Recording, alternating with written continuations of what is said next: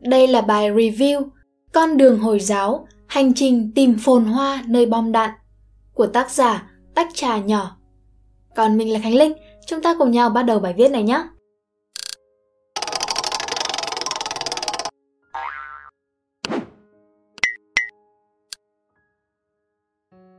Tôi không định bắt đầu review sách bằng cuốn sách có phần hơi cũ như thế này, nhưng mà ngẫm lại, nếu hôm nay ai hỏi tôi cuốn sách nào khiến bạn thay đổi về những định kiến cố hữu, thì tôi sẽ chẳng ngại ngần trả lời rằng Con đường Hồi giáo.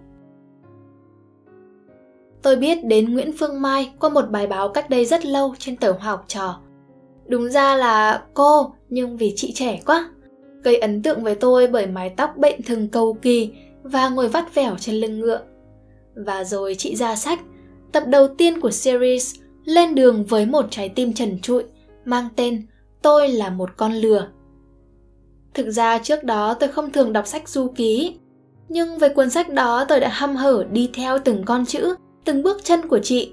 Hành trình qua 23 nước châu Phi và Nam Mỹ ấy tựa như là một giấc mộng giữa phồn hoa và nghèo đói, giữa thiên nhiên hùng vĩ và sự kiêu ngạo ngu xuẩn của loài người, theo góc nhìn của một phó giáo sư giảng dạy về giao tiếp đa văn hóa.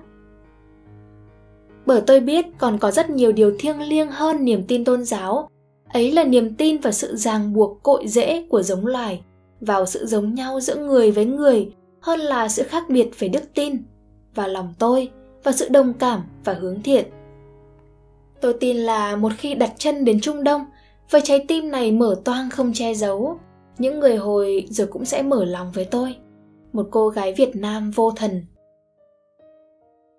tôi như mê man khi đọc những dòng văn án đầu tiên của cuốn sách thứ hai con đường hồi giáo. Cuốn sách đưa tôi đến một chân trời rất khác những gì mà tôi đã cảm nhận. Ở tôi là một con lừa. Ở đó có một trung đông phồn hoa một trung đông oàn mình trong sự chia cắt tôn giáo định kiến và chính trị. Hơi thở tôn giáo.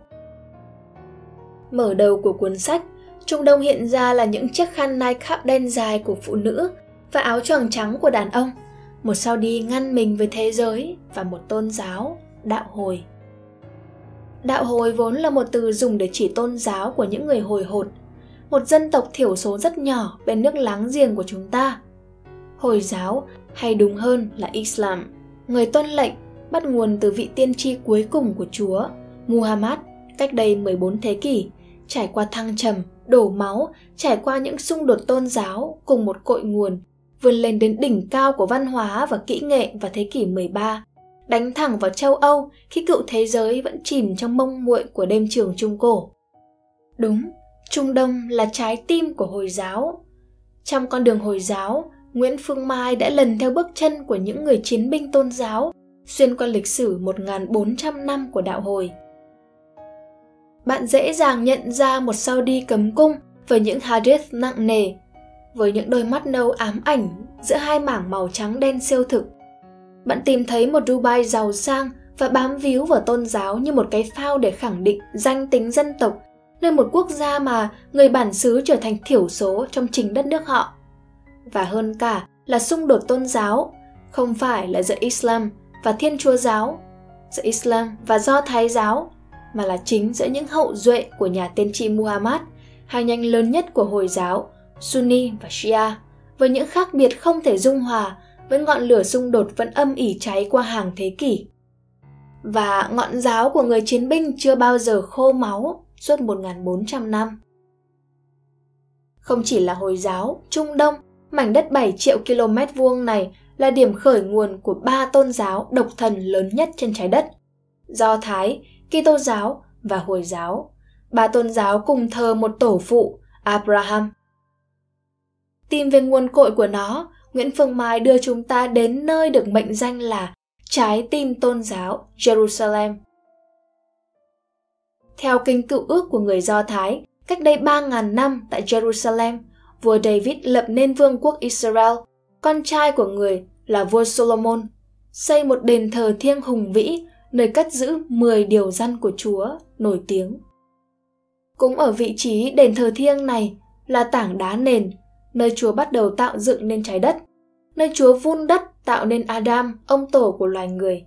và cũng là nơi Chúa thử lòng sùng đạo của Abraham bằng cách yêu cầu ông hiến dâng mạng sống của chính con trai mình. Có lẽ với nhiều người, tảng Kaaba còn lại duy nhất tại trung tâm Mecca là trái tim của Hồi giáo, nơi hàng triệu tín đồ hành hương đến Saudi mỗi năm chỉ để đi vòng quanh tảng đá đen huyền bí này. Nhưng chắc chắn, nơi nồng đậm khí thiêng tôn giáo nhất là Jerusalem, mảnh đất với tinh hoa, đổ máu, than khóc, chỉ rộng chưa đầy một km vuông này là địa điểm hành hương quan trọng nhất của ba tôn giáo độc thần. Mảnh đất của một dân tộc đã tha hương hơn 2.000 năm, trở về và xung đột với toàn bộ phần còn lại của Trung Đông khác biệt về tôn giáo. Mảnh đất cũng như cả Trung Đông, nơi đến tận bây giờ, giải Gaza vẫn chưa im tiếng súng. Trung Đông định kiến Trước khi đọc cuốn sách, Trung Đông là định kiến, tất cả những gì tôi biết đến Trung Đông gói gọn trong khủng bố, hồi giáo và tử vì đạo. Trong con mắt một kẻ vô thần có niềm tin vào thần thánh. Đối với tôi, bán đảo Ả Rập bắt nguồn từ thời thơ ấu với câu chuyện nghìn lẻ một đêm, đến khi lớn lên với những bản tin ầm ầm tiếng súng. Những người phụ nữ Trung Đông quấn mình trong chiếc nai khắp đen chỉ để lộ ra đôi mắt sâu mê hoặc.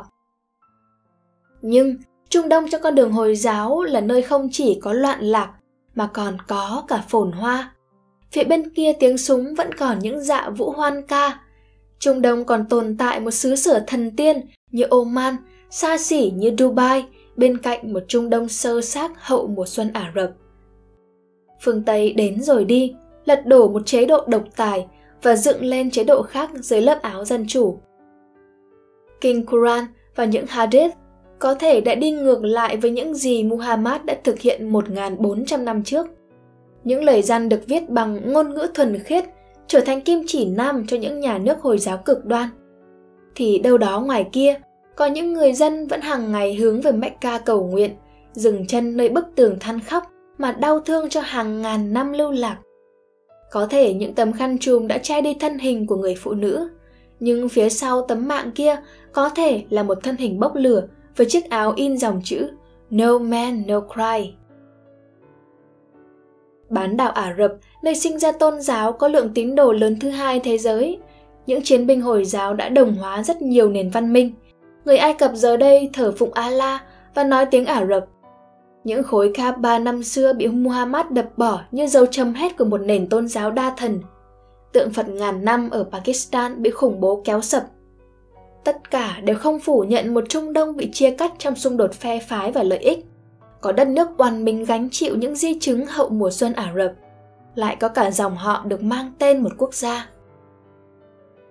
Nhưng Trung Đông cũng dễ bị tổn thương khi những cuộc biểu tình cách mạng kéo dài hàng năm trời cũng chỉ mang đến một chính phủ hỗn loạn. Người dân vứt bỏ mảnh đất từng huy hoàng trong quá khứ, bất chấp nguy hiểm hòa vào dòng người nhập cư, phó mặc cuộc đời cho dòng nước xiết ở Tusia.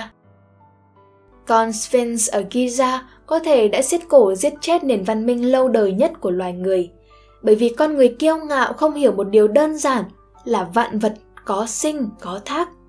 Cũng như con người, một dân tộc dù hùng mạnh đến mấy cũng có thời kỳ non yếu, bỏ bẵng tứ chi. Lớn lên trưởng thành vững vàng trên hai chân, để rồi suy yếu trong chiều tàn với cây gậy chống đỡ tuổi già.